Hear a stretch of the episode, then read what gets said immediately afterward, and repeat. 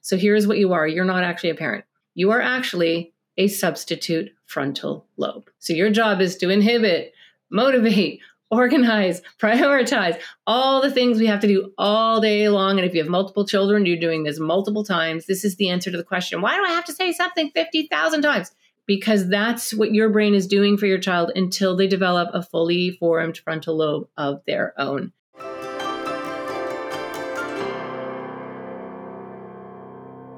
If you've been listening to this podcast for a while, you know that I love geeking out on the science of the brain and the body.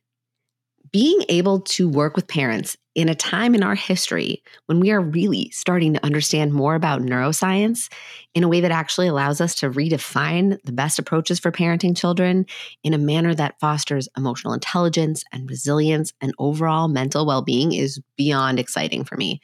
And this incredibly powerful information is something that I want all parents to be able to have access to. That is something that this week's guest is passionate about as well. Jennifer Kolari is the founder of Connected Parenting. She's a child and family therapist, and she's author of the book Connected Parenting How to Raise a Great Kid. Her method is based on the neurobiology of love, teaching parents how to use compassion and empathy as powerful medicine to transform challenging behaviors and build children's emotional resilience. With her wealth of knowledge and years of experience, Jennifer will guide us through the art of using connection to make the challenging task of parenting feel more manageable and rewarding. Hi, I'm Dr. Sarah Bren, a clinical psychologist and mom of two. In this podcast, I've taken all of my clinical experience, current research on brain science and child psychology, and the insights I've gained on my own parenting journey and distilled everything down into easy to understand and actionable parenting insights so you can tune out the noise and tune into your own authentic parenting voice with confidence and calm. This is Securely Attached. Hello, everyone. Welcome. Jennifer, I'm so happy to have you on today. Thank you. I'm happy to be here. I'm like super interested in the work that you're doing and this connected parenting framework. Can you tell us a little bit about kind of how you got started in this and and and a little bit about what your orientation and your and your the things that you do with parents? What is it? Like how does it work? Absolutely. All right well i'll take you back to the very beginning. So this is after i finished my undergraduate degree in psychology. I wanted to get out into the world and do real work and you know i was young and dying to get out there and meet families. And I ended up working at a, so in between doing that and my graduate work, a group home for street kids. So these were children who had run away from home. They had run, you know, downtown to. I'm from Toronto originally.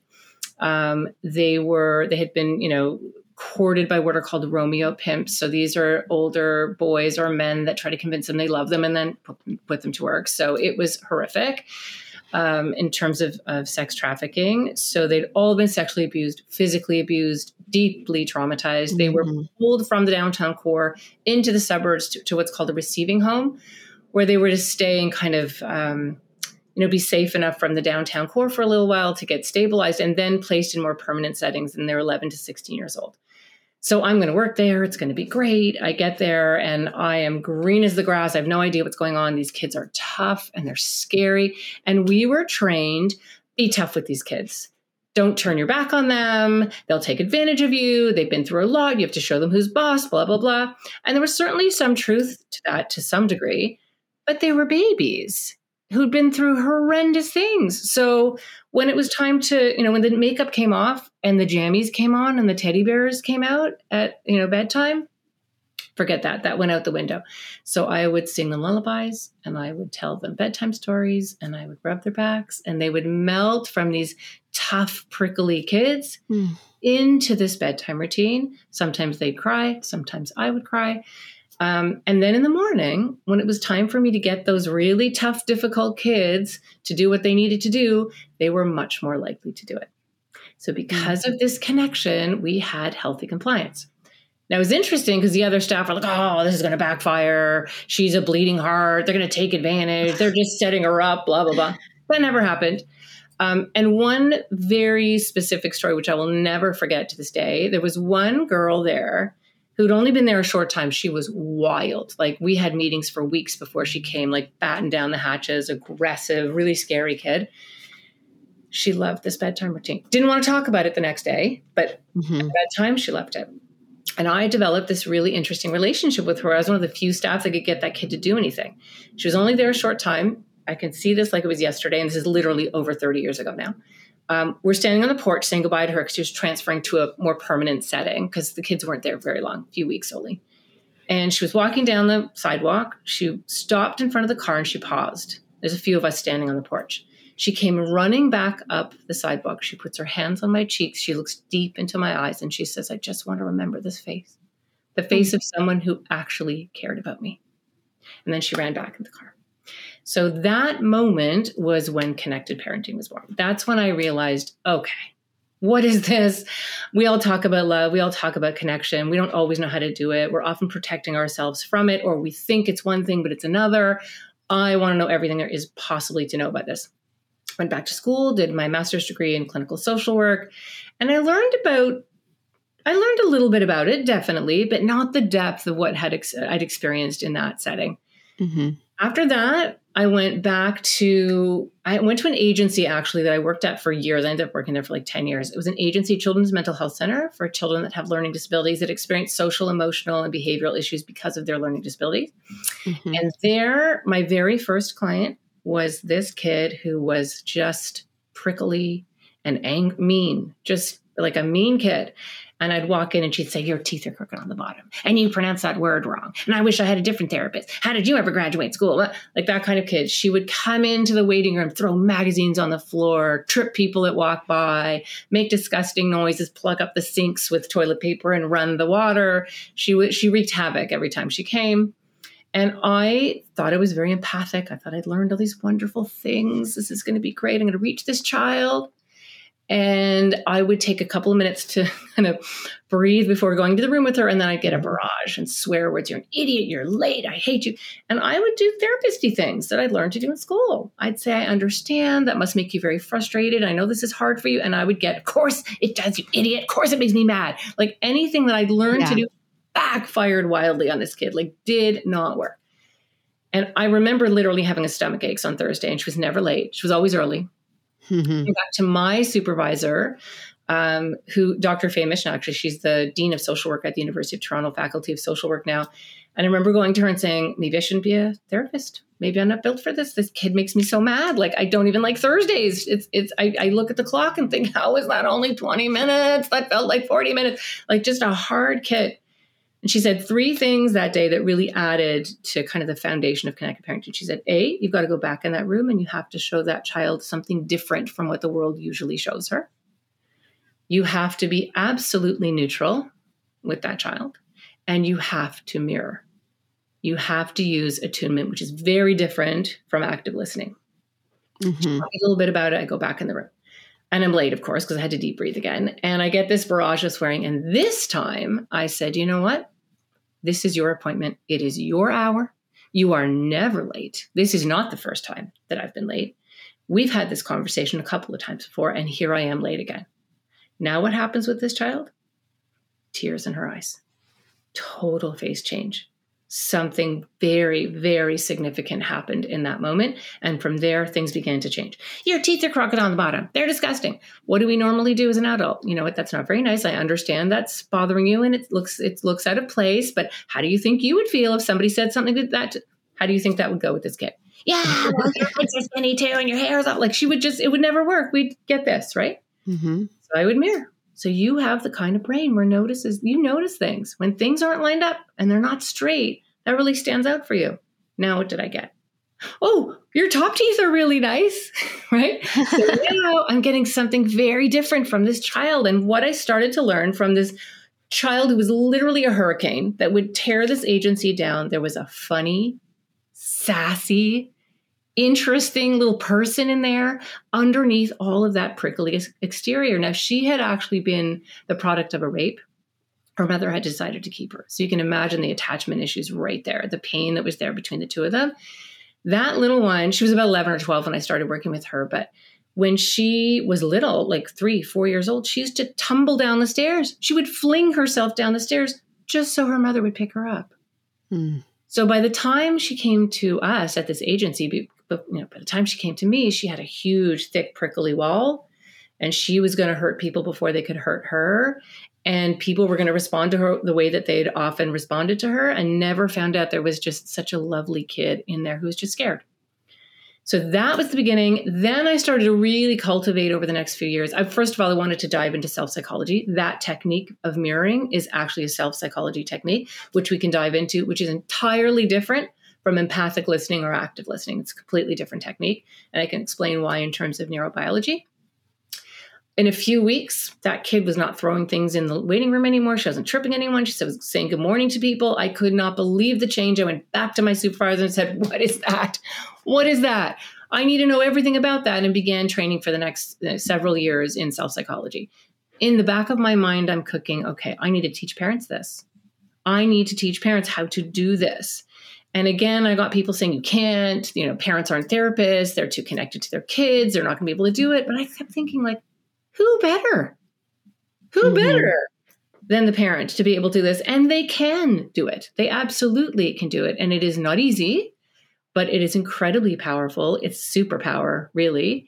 Um, and it has a huge impact on emotional regulation, on um, children's sense of self-esteem and sense of self how they treat other people how they treat their siblings and connected parenting was born. And then two books later and a practice in toronto and san diego and my own podcast and it's it's been a joy an absolute joy. That's so amazing. And it's so interesting because like you know i feel in some ways really similar. Like i feel like i found attachment theory and like the sort of a lot of this this model of like really understanding what this this need to be attached to and connected to and made to feel safe and secure drives so much of our behaviors Absolutely. and sort of really forces you to look underneath the behaviors to like these motivating drives that are Absolutely. kind of outside of our control and mm-hmm. self psychology is really similar like kohut mm-hmm. and I think it would be great if you could talk a little bit about self psychology because like I'm a huge fan of it and I think there's so much alignment there of like there is and it's so funny because as you're talking about self psychology, I'm like, as a therapist, I'm like, ah, you're the parent, right? You're you are reflecting this unconditional positive regard to this inner person in the session, whether it's an adult and you're talking to their inner child, or this child and you're talking to their inner self. Like mm-hmm. you are the parent in a lot of ways, absolutely within the confines of that. You would not go to a therapist who goes, "Oh, this again." We've talked about this three weeks in a row. How many times do I have to give you the same strategy? You never go back to that person, right?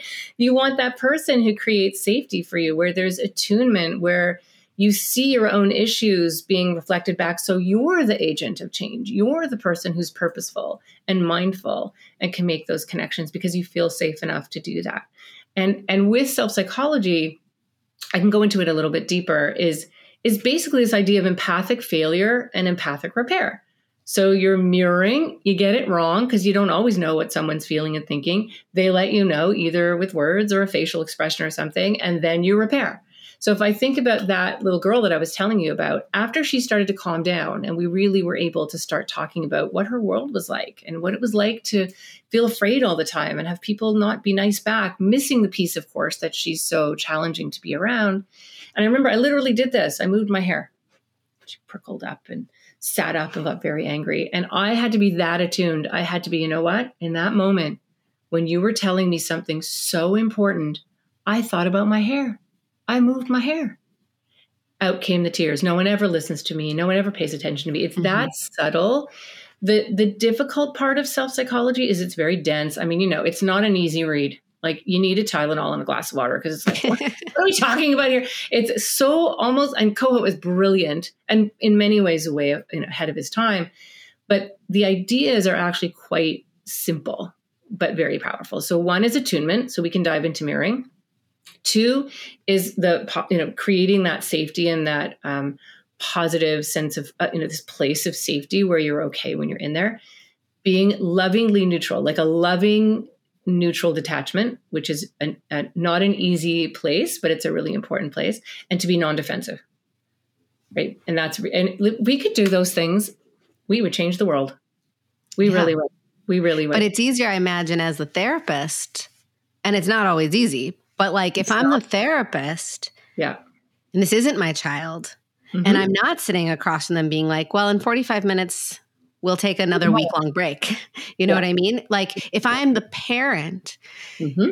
the stakes feel higher. It's harder to be neutral. It's harder to separate my stuff from your stuff. Absolutely. And so I think it's so powerful to be teaching parents these strategies yeah. because I do I do think it's very difficult to be actually neutral. It is. It but really having is. it be kind of like your compass, knowing yeah. I'll never get there. exactly. Well, and that's where where the repa- the empathic failure comes. You're going to blow it. You think I didn't yell at my kids, of course, and then you go back and go, "Oh, this morning when you didn't want to wear your snowsuit, I was so mad." And you were you just you knew what you wanted to wear, and I wasn't listening. You can go back and do the most beautiful repairs. I'll break the calm technique down in a moment because that really answers your question. So it is not easy, but it is doable. And we teach strategies to parents how to self regulate, how to ground themselves. Sometimes it's body things that you do, sometimes it's mental things that you do so that you can you can be as neutral as possible with your child. And when you can't, because we all can't sometimes, you repair. And then as you do that, what starts to happen, it's like a layer of paint and it just gets thicker and thicker and thicker. And we have kids that are wild, absolutely wild and out of control. And in about four to six months, that seems to be the kind of magic window if parents really get a lot of support and they follow through on this. The changes are stunning, absolutely stunning. And we really support and help the parent through this because it's not easy and it you know it's very challenging but this this really does work and you know we work with all kids this is literally a superpower and in a second i also want people to think as i talk about the strategy not don't just think about your kids think about husbands wives bosses nasty neighbors like when you learn how to de-escalate someone in a genuine way not because you're afraid not because you're trying to get them to be quiet but because you actually have that skill conflict completely changes in your life and you just walk around with this different feeling. So let me jump into the calm technique and then we'll talk about how to kind of balance because there's two parts to connected parenting. One is attachment, connection, deep safety, and this kind of loving place. And then there's loving limits, right? Consequences, I mean, meaningful, predictable, sensible consequences, natural consequences whenever possible, delivered in a neutral way. Because if you're like, that's it, Hollywood, and Hollywood, Halloween is canceled, we're done, you're not trick or treating because you're so mad about something that happened, first of all, your kid's not going to take you seriously. Second of all, it's out of balance and disproportionate and just mean because it has nothing to do with the thing that just happened. So you have to be able to get to this really neutral place and say, you know, I love you, and I love you enough for you to be mad at me. And I told you if you were going to do X, why you know why was going to be the consequence and i love you enough to follow through on that because i know it's important for you. And that's not easy to do but the more parents do it the more they see the results the easier and easier it gets. The good news also is if there's two parents and only one is doing it it will still work because you don't always have buy-in. And if you're a single parent you it works on your own and it's really quite a powerful technique. So Oh, let me say one more thing. I have a brain that goes in 50,000 directions. Oh my God, I relate.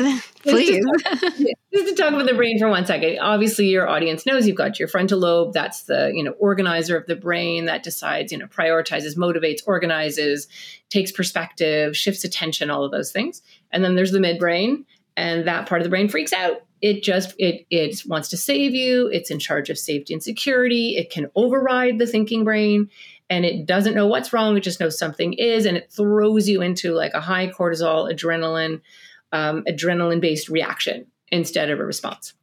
Thank God we have that because we wouldn't have survived ever without it. We need it, but there's a very specific um, time and place for that.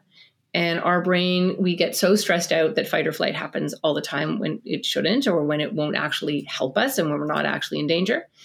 So the thing I want parents to understand is it takes 25 years to grow a frontal lobe, and children are not many adults. I'm sure you tell your audience this all the time. They are not many adults. So here's what you are you're not actually a parent. You are actually a substitute frontal lobe. You are a prosthetic frontal lobe. So your job is to inhibit, motivate, organize, prioritize, all the things we have to do all day long. And if you have multiple children, you're doing this multiple times. This is the answer to the question why do I have to say something 50,000 times? Because It's a brain function because that's what your brain is doing for your child until they develop a fully formed frontal lobe of their own. And then they can have their own child. And that's kind of how it works. So, what connected parenting is about is the integration between love and compassion and empathy and language as medicine and loving limits. So those two things go together, and the attachment part of the brain is actually connected to the behavioral part of the brain, to the part of the brain that actually reacts. So let me talk about the calm technique. Is that okay? Yeah, please. Okay. So calm technique is really this idea of mirroring, and it's my sort of spin on mirroring. It's how I've what I've pulled together and how I've come to understand it. So the good news is most of us are very good at this with babies right? It's a baby, and you've got a baby in the bath, and they're crying and fussing. Nobody goes, you know what? You're four months old. You've had a bath every night, and nothing bad's ever happened. And I have a show to watch, and you're going to be just fine. No one would talk to a baby like that. You look at the baby and you go, oh my goodness, you're cold, and this towel is scratchy. And baby doesn't know what you're saying, but the baby sees on your face a perfect representation of what they are feeling inside, which then releases oxytocin, opiates, and natural endorphins literally like medicine, that floods the brain, calms the baby down, and lets the baby know that they're okay. The baby can't talk, but the baby sees on your face, ah, mommy gets me, or daddy gets me, or grandma gets me. Those beautiful reward chemicals then release, and then the baby can calm down. Um, so, what do we do when a four year old won't get out of the bath? That looks a little different right? Get out of the bath, please, honey. No, no, in a minute. Honey, please get out of the bath. Mommy's getting upset now. No, no, I'm not getting up. This is not mommy's happy face. This is not mommy's happy face. I'm going to start counting. One, two, three, three and a half. Now the water's splashing. Your other kids running down the stairs with their jam- jammies off, and all it's chaos, right? Yeah. So we kind of drop that beautiful natural mirroring as soon as children acquire language. Now we start using language to mitigate, but they still need that mirroring. And there was a movement years ago. I'm probably much older than you, but I remember this movement of like, don't talk to your child like a baby. Talk, never talk to them like a baby. You're gonna, you're gonna stunt them. You're gonna. Huge problem. You need to talk to your child like a baby. You can then use, you know, sophisticated language and conversations the rest of the day but you need to look at them and you need to make little faces. And you have to do that because as you're doing that, that's the medication that is calming the brain down, that is organizing that little brain so that it's adjusting to the environment that it finds itself in. There is all most of brain growth happens outside of utero. Not in. There's only a rough map laid down in utero. It's as you play with the baby and look at the baby and match their faces and have these beautiful moments of attunement that you're actually creating that incredible sophisticated brain, right? And then the brain will mm-hmm. adapt to it. So the good news is most of us are good at it, but then we stop doing it. So what would it look like if you mirrored to that four year old in the bath who didn't want to get out? So before you go in the bath, you take a breath. You relax your tongue, the bottom of your mouth, because your tongue and your stomach are connected. And you, can, you do that, you can actually feel your stomach relax. It's a signal to your brain you're not in danger. You take a breath and you go, This is probably not going to be easy because I don't like getting out of the bath either. I'm going to take a minute and I'm going to go in there and I'm going to respond to my child instead of react to my child. And I'll tell you what to do when we blow it, because believe me, we all do. But in a perfect moment, let's see you can pull this off. You go in, you give yourself time, you go in and you don't say much. You maybe sit on the floor and you put your hand in the bath and you go, oh, like the best temperature. This bath. Oh, what are you doing? Oh, you got your boats going. Oh, this is so. No wonder you don't like getting out of the bath. I don't even want to take my hand out of the bath. So now what we're doing, we're joining, right? We're connecting. On my face is this, oh, you're in the bath. Like instead of come on, time to get out, right? Which is immediately you're going to be met with this kind of pushback, especially if your child has a strong counter will.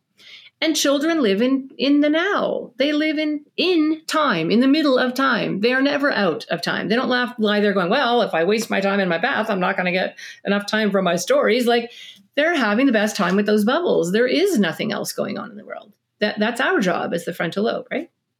So we come in and then we say, and we're, we're kind of joining and they say, so in a minute, gotta get your body ready to get it out of this bath. And I know you can do it. So that message of confidence is really important, right? I know you can do it. I'm going to walk away for a second if your child is old enough. Otherwise, stay in the bath in the bathroom. Um, and so I'm going to give you. I'm going to give you a minute to to get out of this bathroom. You can count. You can do what you need to do, but I bet you can do it. And honestly, most of the time, they're out of the bath and you're like what is this voodoo? This is incredible. Like how how does this work like that? But it really does. A lot of the time it works that spectacularly. Um, and when it doesn't you say i totally understand. I get it. I wouldn't want to get out of the bath either. And you stay there for a few more minutes three or four statements and then you move to limit setting. If you don't get out of the bath, I'm going to have to help you get out of the bath, or we're not going to have enough time for stories or whatever comes next. But the interesting part of connected parenting is you almost you don't need the consequences you need them, but often you don't need them. Often the connection part is enough.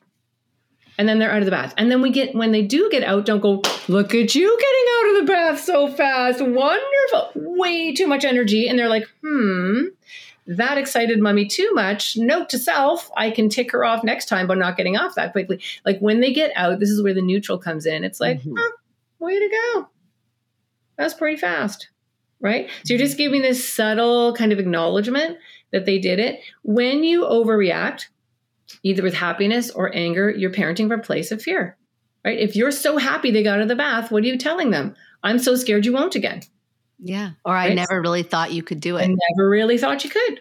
Exactly. So you're ple- you're you're really operating from this anchored, wonderful place of of love instead mm-hmm. of fear right? And yeah. so when we get angry and yell and we all do and you know once in a while it happens and it just can't be your primary technique but the thing about yelling is this. When have you ever been yelled at or bawled out or screamed at and you've gone oh thank you thank you. That's exactly what i needed. That that's exactly what i need. I'm gonna go fix it. As adults we can't even do that. So why do we expect our child to go, You're right, mom. I am lucky to have a brother.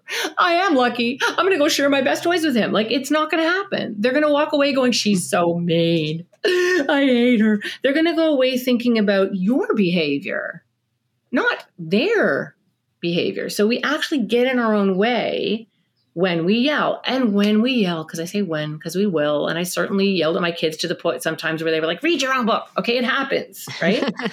But the truth is you go back and you repair. That was not my best self. Uh, what you were trying to tell me is how how scared you were to go to bed because you don't like to, to lie in bed and not be able to fall asleep and the bath felt really comfortable and all i did was yell at you to get out right? You can always go back and knit these things together.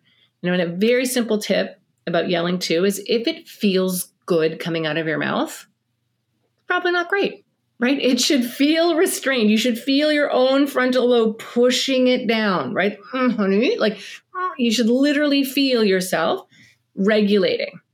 Mm-hmm. If you mm-hmm. are free flowing yelling, you're going to have to probably repair that, right? That's right. a really that's a really good reference because I think sometimes parents they they know that and they are immediately afterwards racked with guilt right? People are not calling me being like, I'm yelling at my child and, and I don't understand why it's not working. They're like, I'm yelling at my child and I know that that doesn't work and I can't stop. Yeah. And it feels so bad afterwards, it right? Does. Like that is yeah. so relatable that like and this so is parents like fall asleep at night and moms too. I'm the worst mother in the world. First of all, the worst mother in the world would never say that. That's the first thing, right? Second is they fall asleep crying. I don't want to do that. I don't want to be that person. And sometimes it's tied into our own childhood issues and struggles that we have. And sometimes it's just because it's really hard to be a parent, like way harder than anyone talks about. It's the hardest job you'll ever do. And It's infuriating and it's wonderful and exciting, but it takes you to the highest of highs and the lowest of lows. So you wake up in the morning, you're like, you know what? I'm not going to yell today. I'm not going to yell. I'm going to be a Zen mom. I'm going to be so calm. I and most parents that come to either you know of our communities have read all kinds of stuff. They could probably give a parenting talk, right? But you wake up in the morning and you're like, okay, I'm going to be good. And then half an hour into the morning, you go, get in the car. Like you've lost it, right? Mm-hmm. Then you feel horrible because you shouldn't do that. And so what's happening is your frontal lobe is flipping off, your your midbrain is flipping on. And here's the challenging part. I promise I'll get into the calm technique. What happens with kids is because they don't have a frontal lobe, they regulate off of us. So they they wait for us to lose it so they can go, oh, there it is. And then they get a blast of adrenaline. Adrenaline is a stimulant, just like ADHD medication, stimulates the frontal lobe, and they walk away feeling a little better. And we're a dish rag on the floor. And that happens over and over, and sometimes with multiple kids. So there are times when you are just so exhausted and the nuance here, what's complicated here, is you're telling your kids not to do that while we're doing it. Mm-hmm. So they're looking at us going, Well, you're 40 something and you can't keep it together, and I'm eight. So what chance do I have of being able to stop in the middle when I'm angry? Right. So we really kind of have to tune into that. But let me let me take you to the calm technique because I think this will be a really important thing. So there's four things you're going to do when you are using the calm technique. First thing is you're going to connect. You're going to put your phone down or you're going to take a second and you're going to look at your child or your mother-in-law or whoever you're doing this with and you're going to seek to understand instead of be understood. That's really important. You're also going to be as neutral as you can possibly muster in those moments. And I'll tell you what happens if you start inching out of that. You're going to take a non defensive stance and you're going to take your agenda, which is get out of the bath, do your homework, don't talk to your sister that way, don't you dare talk to me, like whatever it is, and you're going to park it. I promise you, you get it back. You have to bring it back because contain, um, attachment's only half the story right? If you only attach and connect your kids are going to rule the roost. They're going to they're going to have too much power and they're not going to want it.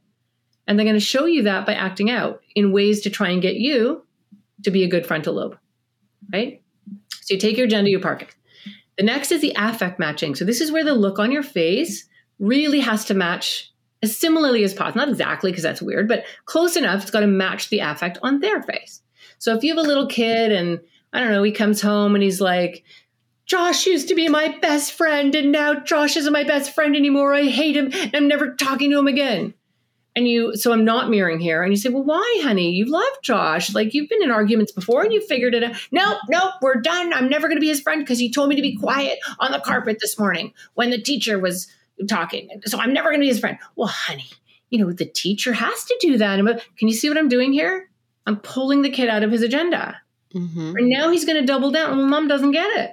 That's so not. Now I have to get louder. Now I have to make it more clear. Absolutely. This is Josh I'm talking about here, right? So the child starts escalating. We're then trying really hard to go, honey, the teacher had to do that, and I'm sure you'll be fine. And what about this kid? And what about that? And, and you're getting an escalation. So now you have to match the affect. It has to be, are you kidding me? Okay, tell me about that. So this is Josh your best friend. You didn't expect him to say that. Now, I'm not agreeing that Josh is the meanest kid in the world or, or he's never going to be friends again. I'm just saying that hurt you so much. You're having a really hard time seeing how you're going to be friends with Josh again. That's feeling really impossible in your body right now. You did not expect that. No, and he was mean and that was, he hurt my feelings. Ah, so kind of like just seared right into you. You expected him to giggle with you and he told you to be quiet. And that really hurt. I'm leaving my agenda out it's really important for me to say, honey, you can't talk on the carpet and you're going to get Josh in trouble and the teacher has a big job. But I don't say it then because mm-hmm. I have to mm-hmm. create safety in the conversation then. I have to bring that person into a space where I'm understanding where they're coming from. Now, what's so interesting is if I do that, there's no need to escalate right? It's literally two, three, four statements like that. And then often on their own, they're like, I guess I shouldn't have been talking on the carpet. And I guess it's the same as what I said to whatever last week. Like the frontal lobe will come back on and you'll see they'll either figure that out themselves or they'll ask you advice. Or that's the moment where you say, you know what, I get all that. I really do. And that was really embarrassing and it really hurt your feelings. And now we have to think about what could we do and what could you do so your body doesn't have to experience that feeling again. Could we be quieter on the carpet? Could we giggle with Josh more at recess? Now you start problem solving, right? Mm-hmm. Now, if that happens over and over again, then you need a little chart or you need to, you know, do something else. But most of the time, it, this really is a superpower. It's counterintuitive. Is literally the opposite of what your brain is telling you to do. And this is back, we're back to like the therapy part, why it's so hard for a parent to do it and much easier to do on somebody else's child than your own. And what happens with our own kids is we literally see their life flash before our eyes. Well, they're listening mm-hmm. to the teacher. What's going to happen? And then they're going to miss something, and then they're going to get in trouble, and then they're all going to right. We sort of go off into our own fear-based response, or my child's not going to respect authority, or whatever happens in our head, and then we've got now we're afraid. Now fear is in our eyes, right, and off we go. Yeah. And that situation happens over and over again. So when you can connect in this really confident way, now you have that moment. So let's look at the rest of the technique. So L is for listening. This is where you can paraphrase, you can summarize, you can clarify, and you could wonder out loud. So let's take this kid who's, you know, got upset on the carpet with his friend. You can clarify, what did Josh actually say? that made you so mad? What hurt your feelings the most? Right? And I'm see my energy. I'm not, what did he say? What what hurt it? No, there's none of that energy. That's what I mean by the neutral. Like I'm urgent, I'm interested, but I'm not freaking out. It's not happening to me. I'm good. Mm-hmm. I believe in you. I know you got this. But I'm listening and I'm I'm present, right? It's this is it's tricky to get, but once you get it, it is golden and it will help you in all areas of your life, not just your kids. So that's clarifying. Clarifying mirroring works really well with gifted kids, with super sensitive kids. Sometimes when you do this technique and you're mirroring the emotion back, it's like glare and they're like, stop, stop, stop saying what I'm saying. So you pick a detail. You don't pick an emotion, you pick a fact. So when, when did that, where did that Lego start falling apart? Like what piece do you think they're missing here? Right? Very, very interesting, but they're, they feel connected to you. You're still going to get the oxytocin and the opiates and endorphins releasing. And what happens when oxytocin releases, I'm probably telling your audience stuff they know already, but oxytocin strengthens the immune system. It speeds up neuroplasticity. It um, it it blocks cortisol. It blocks cortisol, which is the stress hormone. That's what makes us all anxious. And the best part of all is you get the bounce back. Your brain gets those same amazing benefits when you speak to another human being this way. You are medicating yourself not just your child. So it's this amazing feedback loop, and everything in the family just starts to calm down. Everything starts to shift and change. That's why if the other parent is like, I don't know, this sounds like hooey to me. I don't know. This sounds like too, you know, blah, blah, blah. They'll just watch it happening and they'll see within a few weeks the shift and the change happening in the family. So that was clarifying. You can you can you can paraphrase so you feel you're having a hard time. You're, you you know, you're, you feel so hurt and so angry. You just can't see how you're going to get past this with your friend. It's feeling pretty impossible. So I can paraphrase. You can wonder out loud. So maybe it's not about that. Maybe it's because he didn't get invited to a birthday party the day before. And now his friend Josh is telling him to be quiet on the carpet. Now you can wonder. And you know what I'm wondering? After you've mirrored the first part, I'm wondering if on top of that, you're thinking about that birthday party. And you have the birthday party and this. Right now you're knitting together and you're collecting these little moments that your child is experiencing which helps them with emotional regulation which helps them understand what's happening in their lives and they feel truly heard and truly listened to. Um, so i did clarifying wondering out loud paraphrasing. I think that's all of them. And then m of course is when you've mirrored. So when you've pulled all those elements together you have had a mirroring moment and you can feel it in your chest it's all any of us ever want when you're in an argument with anybody, all you want is for the person to turn around and hear you, right? To really hear you. That's how you create change. That's the way you create change. And so, as um, I developed and sort of practiced this calm technique and helped people bring it into every experience of their lives, that's when I realized this is something pretty powerful. And the secret agenda of connected parenting, and I'm sure you have a similar agenda, is we're in kind of a mess as a country. we're kind of a mess planet, to be honest. Our most precious resource is our children. And if we cannot raise healthy, happy, emotionally regulated, kind human beings, we're in trouble. We have to raise a generation of children who are going to get us out of this mess. We have to and we have to help parents feel loved enough and cared about in order to raise their kids that way.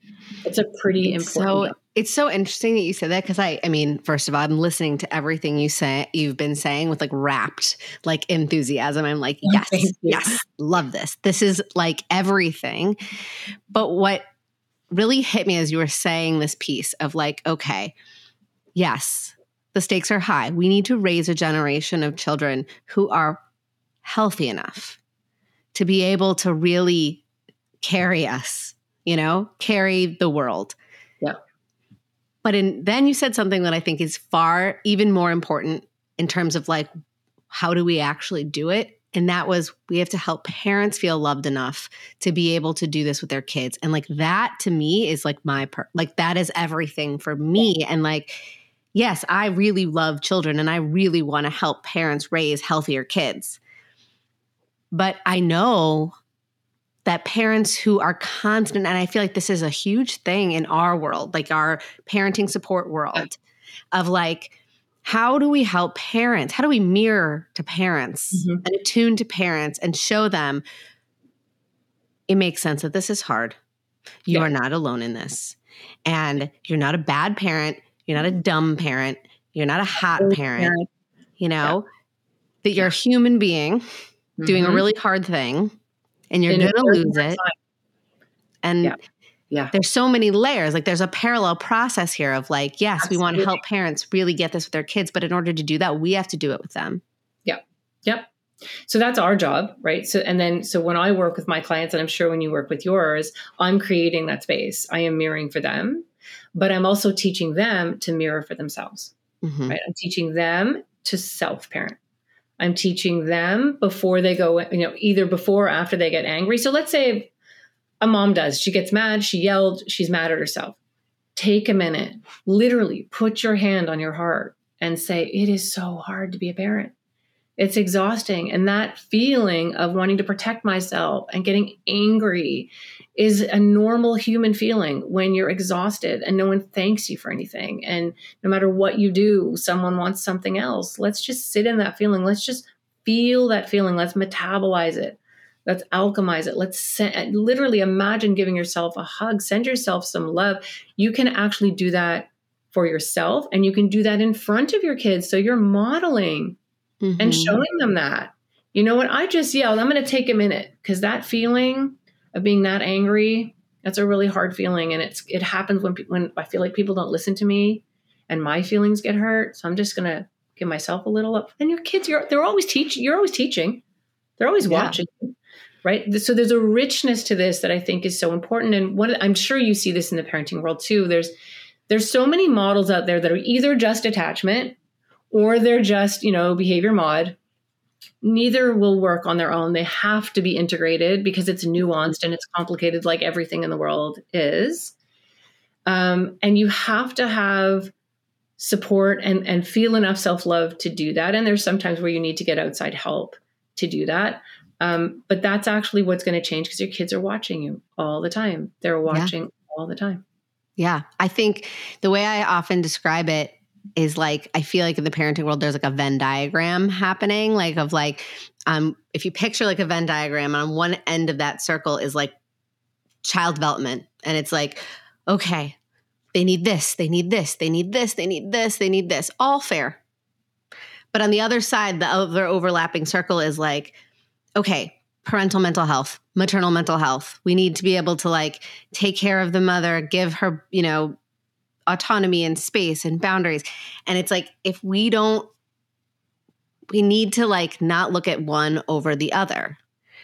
And it's, yeah. It, it's it's the overlapping space of like how do both of us coexist in this family and get our needs met and feel like like when you talk about self psychology one of the things that I think is so valuable in that model is like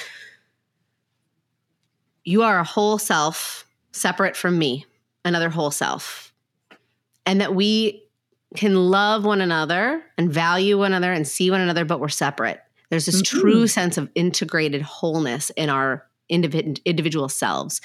And that I think can really ground a lot of this stuff for parents like, ah, I'm me, you're you. We have competing needs at times. Like, I need mm-hmm. you to get out of the bath, and you need to stay in this warm, co- cozy water and keep with your boats. Those are incompatible needs but they're real. Mm-hmm. And so if I can understand that my kid has that real need and it's in conflict with my need in the moment of like, let's move through the nighttime routine so I can get my break at the end of bedtime, yep. we can honor their need even if we're not meeting it. Yep. Yeah. And there may be times where it, it happens and the child is upset and they're mad and it's going to be okay because everything can't be perfect, right? You can, you can recover, you can have competing needs, still love each other like crazy and have that integration and that balance. Yeah. Right. So everything comes from that moment of integration. And it, I, I tell my families it's like standing in a canoe. you know, whoa, you can't too overcorrect too much the other way. And what you'll see, and I'm sure you see this too, is in families there, you'll often see that duality in the parenting. So you'll have one parent who's like, "No, he's hungry. It's not his fault. He had a hard day. Let's." And the other one's like, "This is ridiculous. This kid's out of control. Yeah. We gotta do something, right?" And you end up in this state where you're compensating or overcompensating for what you believe is a weakness, and the other parent's parenting. So the softer yeah. one gets softer to compensate for the other one yelling, Yeah. and the other one yells more because the other one's too soft, and then you never get anywhere. It's I mm-hmm. think it's called the vesica piscis, which is where the two circles meet. It's that little magic point right in the center.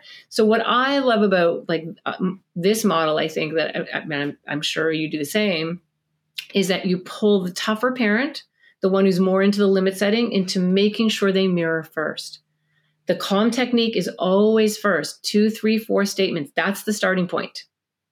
Right. And then you'll get more compliance. And if you don't, then you can move into the other and you don't need to yell so much. The softer parent who feel who has a hard time setting limits, who doesn't like enforcing consequences, who doesn't like to kind of stick to it because it feels mean or it feels unkind or they were you know, harshly parented as a child, it's so helpful for them to start with the mirroring and know that when you set loving limits, that is love. Kids want limits. Mhm. They need limits. That otherwise, that's why four-year-olds don't have apartments.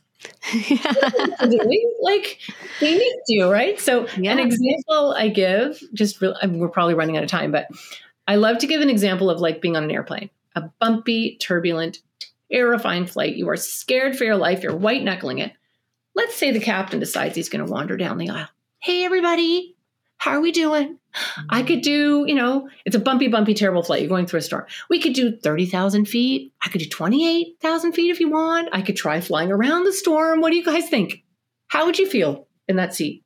Right. Like, oh my Yeah. God, I'm Yeah. supposed to be a pilot now too? Exactly. Say, for the sake of argument, cockpit doors open, the captain's in there screaming and yelling. This is ridiculous. Why isn't the control tower answering me? They don't pay enough for this job. Why is that red button flashing? God damn it. You're going to sit in that seat petrified. But we flip often from those two sides, either as a couple or in our or ourselves. We flip back and forth Mhm. right? Screaming and yelling, or we go into parental numbness. You know what? Jump on the couch. I don't care. Eat the whole box of cereal. I don't care. I'm so tired. I can't do this anymore. Right? And we swing back and forth and back and forth, which is really disorienting. And kids will continue to push the limit. They'll continue to up the ante until they feel safe, until they feel like you Yep. are bringing those lines in. So that's why that integration, both as a parent yourself, as a singular person, but also as a couple, Mhm. is really, really important. Yeah. No, I think that that's so helpful. And I, Ah, I feel like you and I have a lot of things in common in terms of the way that we see the problem. You know, like the really core issue, and then which informs the solution. And I think so often in the world of children and behaviors and parenting, it, it you know, like kind of we were saying before, like I think there's two camps. There's like, well, let's change all the behaviors and let's create all of these, you know, strategies and reward systems or behavior modification plans. And it's not like I never use those strategies when I'm working with the family. There's- it's sure just they're they're part of a much bigger thing because we're looking at not only behaviors. Yeah. Well, behavior is never the problem, right? It's the symptom of the problem. And kids, when when parents actually, the parents that I work with, and they go through this program, what we start to see is that children don't have to show their parents what's wrong anymore by screaming and yelling. Like a four year old or a six year old doesn't come home and say, "Oh, let me tell you about my day. It was awful. It started when you know so and so took my truck." Like out of the sandbox, they come home and they hit their brother or they scream and yell because you gave them peanut butter instead of something else. Like that's how they kind of experience that meltdown. And so when you can actually see that, that that's how they that's how they communicate, Mhm. then that helps. Does it make it any easier? No, especially if you got multiple kids. The way the analogy I like to look, look at is and this is the integration piece because you talked about that. Uh, we both talked about there being two camps in parenting. It's everything. It's in politics. Yep. It's everywhere. Like it's it's just duality everywhere, and it's about it's so it's so much more nuanced and complex than that. It's so much. It's not as simple as oh, let's give them a chart, right? Which can work for two weeks, maybe, but it's not the problem. So I think of it like water going through a pipe. Behavior mod, you plug up a hole. What happens? It just comes out somewhere else, right? So you're just Mhm. like plugging up these holes. Yeah, I call it whack a mole. You just end up having behavior whack a mole. We really do have a lot of common. So I think of like the mirroring and the attachment as turning off the tap. Right? That's what controls the pressure. Right? So you have then you have healthy flow. Right? So if you only mirror and connect, your kid's going to probably, unless your child is born one of those kids that regulates incredibly well, and there are kids like that. Mom, sign here. You know, I've got here's my. my- There are kids like that. They're not many, but they exist. um, most kids don't do that. Most kids will push boundaries and get away with what they can and push back on the world and you know do whatever. But if you only mirrored and connected, you'll have behavioral issues for the Yeah. most part. And Exactly. if you only do behavior manage- management, you're going to have attachment issues. So you've got to have both of those things in in perfect balance. And no, standing in the canoe kind of balance because you're always kind of right. like Constant adjustment, but also seeking that sense of like, yeah, ultimately, I'm balancing these things and it's going to kind of rock as things do back and forth. But Yeah, the goal no is to not tip over in one direction or the other. Yep. And that, which is interesting because that's the empathic repair and empathic failure model where you get it wrong and then you say something and you get it right. So the example Yeah. I gave when I moved my hair, that was Uh-huh. with the girl, that was an empathic failure. And then my empathic repair was, you know what, you were talking about something important and I thought about my hair. Right. So you're constantly doing these little repairs. So what that gives parents is actually a sense of peace. Like you you can't get it wrong because you can always go back and repair and sometimes mm-hmm. the repair is better than getting it wrong in the first place. Right? So it gives you this space to be more forgiving and give yourself some grace because it really is difficult to parent.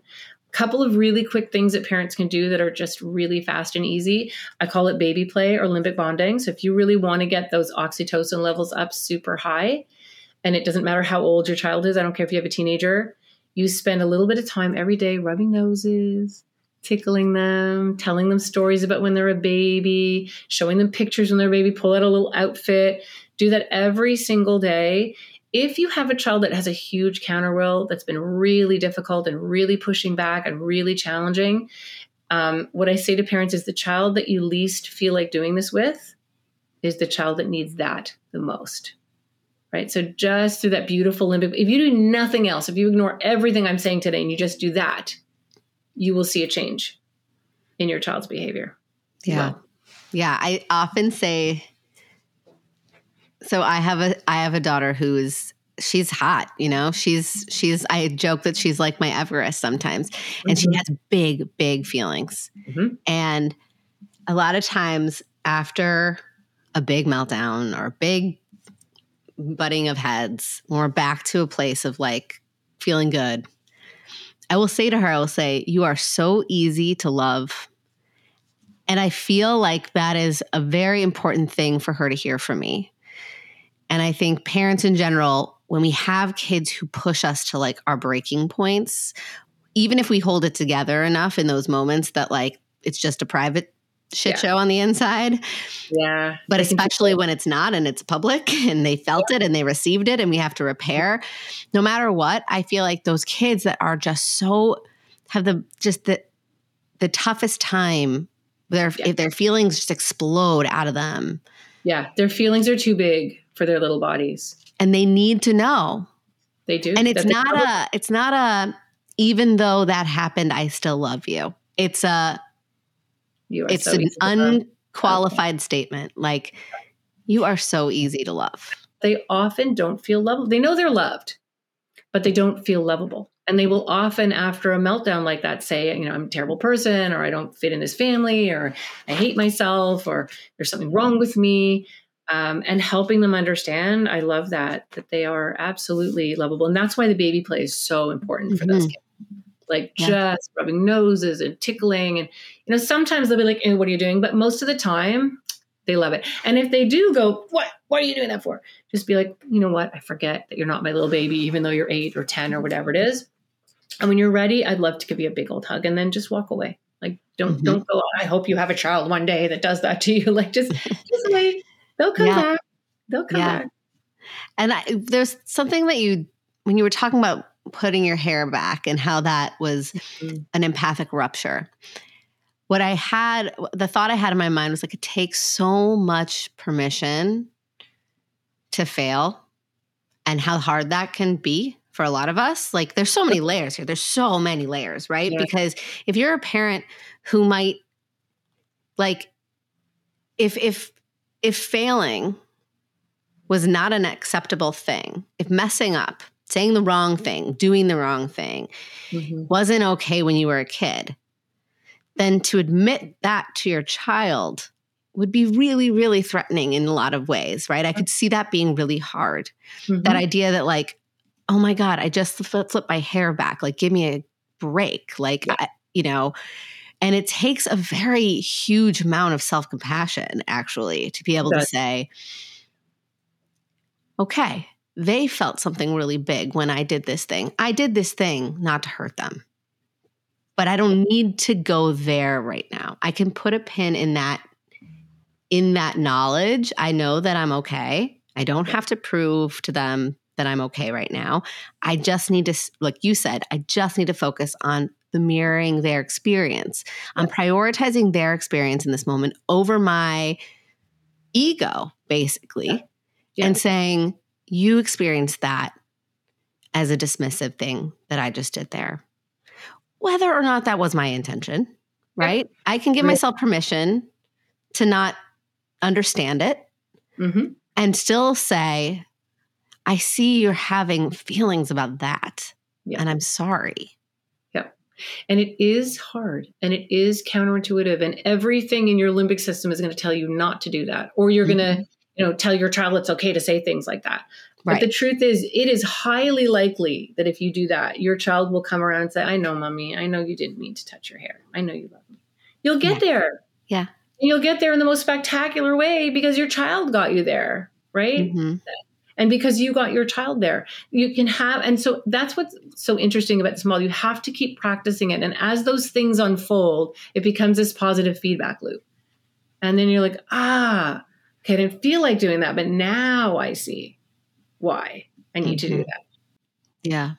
If people want to learn more about your program or the work that you do or your books, where can they find you? So they can go to connectedparenting.com.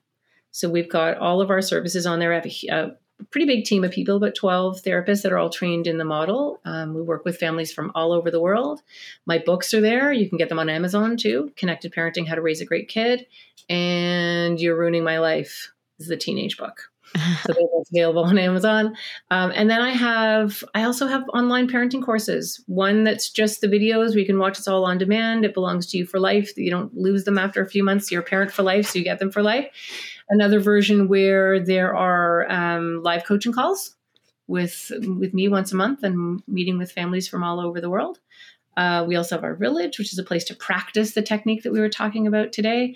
I have my podcast, Connected Parenting Podcast, where I take you through a lot of it. And we have another podcast called the Mental Health Comedy Podcast, where I co host with uh, comedian Ed Crasnick. And we interview um, well known comedians and entertainers about their mental health. And then I give them strategies on how to kind of practical ways to to practice mental health. So that's the, the other thing that I do. And I think, oh, and I have a professional certification program.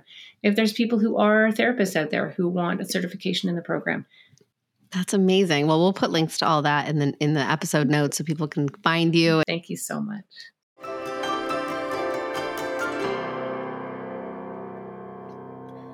We've talked a lot today about how understanding our brain and body can help parents build their child's reflective functioning ability and foster a secure attachment relationship. Neuroscience also informs us that when children are playing, their nervous system is in a state of rest digest, aka the opposite of fight or flight. And in this state, the frontal lobes of their brain are firing, giving your child the ability to reason and problem solve and acquire new information. So, what does that mean? It means that we know from research and science that one of the best ways to teach our children is not in the heat of the moment, not through a lecture, not when they're having a tough time with the behavioral issue, but through calm, connected moments during play. And that is exactly why I've created a guide that teaches you how to incorporate emotion regulation building games into your child's play. In my free guide called Reduce Tantrums Before They Even Begin, I teach you five fun and simple games that help children develop regulation skills like learning to take deep breaths, inhibit impulses, and calm their bodies. To download this free guide to strengthen your child's emotion regulation skills when their brain is the most susceptible to learning, just go to drsarahbren.com forward slash games. That's drsarahbren.com forward slash games. I'll see you right back here Thursday for a brand new Beyond the Sessions episode. And as always, Don't be a stranger.